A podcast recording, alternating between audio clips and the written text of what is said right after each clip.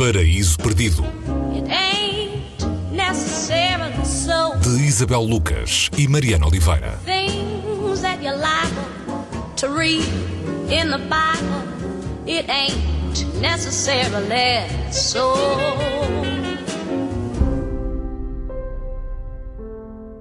That's it.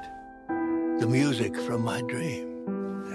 Hoje, no Paraíso Perdido, abrimos novamente um livro que se tornou eh, muito popular por causa. eh, muito popular, muito por causa do filme que deu origem, Cloud Atlas, do britânico David Mitchell. Atlas das Nuvens, na tradução portuguesa. É um livro eh, do princípio do século, já dá para dizer isto assim, 2004.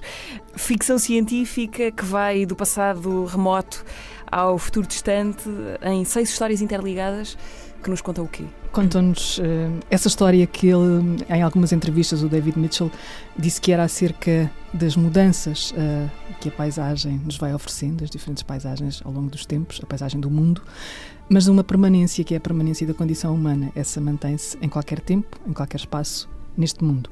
E quando se, se, se chama este livro, ou se tenta definir este livro como sendo ficção científica, aí começam os problemas, e, e que é que livro é este? Ele tem muitas influências, sim, pode ser lido como ficção científica, porque há aqui umas partes que se passam num futuro pós-apocalíptico, se assim se pode dizer, mas há outras que se passam no presente, há outras que se passam no passado, há umas que têm um cunho mais, eh, se pode dizer, realista, outras mais fantástico. Há uma expressão que aparece muito na- nas livrarias eh, americanas e nas livrarias em inglês, aquelas letras que arrumam os livros eh, por géneros, e este aparece na ficção especulativa fantástica.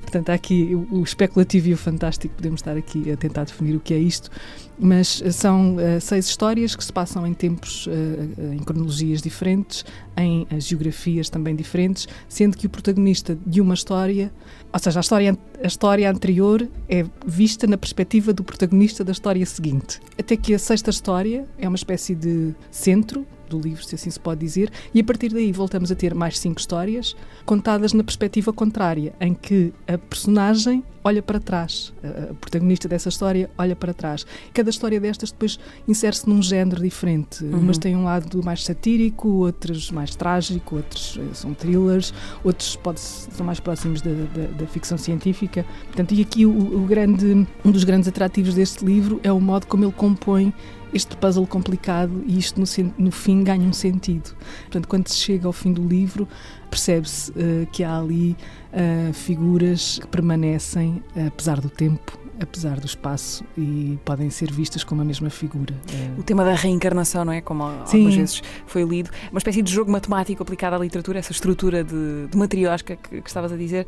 Ah, no artigo que ele escreveu para o Guardian, ah, um artigo recente de setembro do ano passado, ah, portanto já em tom de perceber como é que o autor, agora com 50 e poucos anos, Sim. olha para esse livro escrito com 32, um, e ele fala disso, de como o livro foi uma tentativa de misturar géneros e temas que parecem não ter nada a ver, porque ele tanto leu Shakespeare e Tolstói como ah, Asimov e Tolkien, um, e diz que não foi tanto uma questão de ser ambicioso, foi mais de ver o que é que aconteceria se eu fizesse isto, se eu experimentasse isto. Sim, a experiência. É o livro que se escreve à medida que o, que o autor vai, vai trabalhando nele. Este, este parece ser um desses casos em que, se calhar, no início ele não faria a mínima ideia do que é que aquilo iria dar, mas eh, no fim, toda a gente.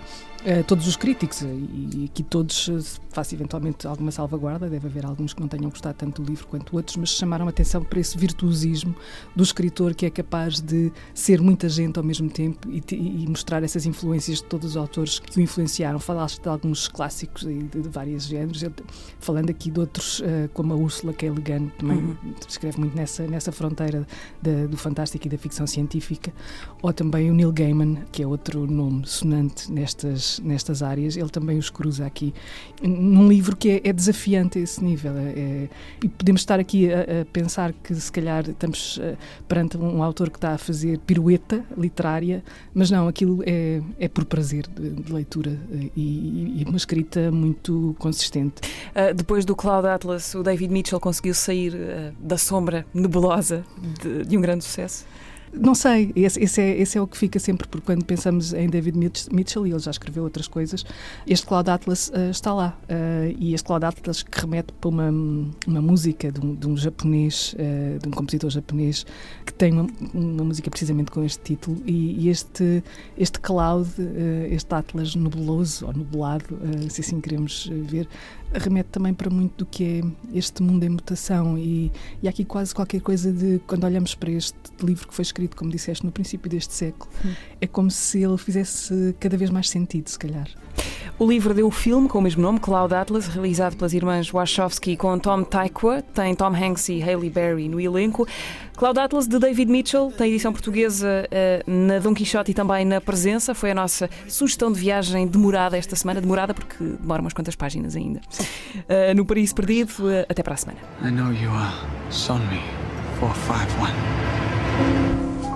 thank you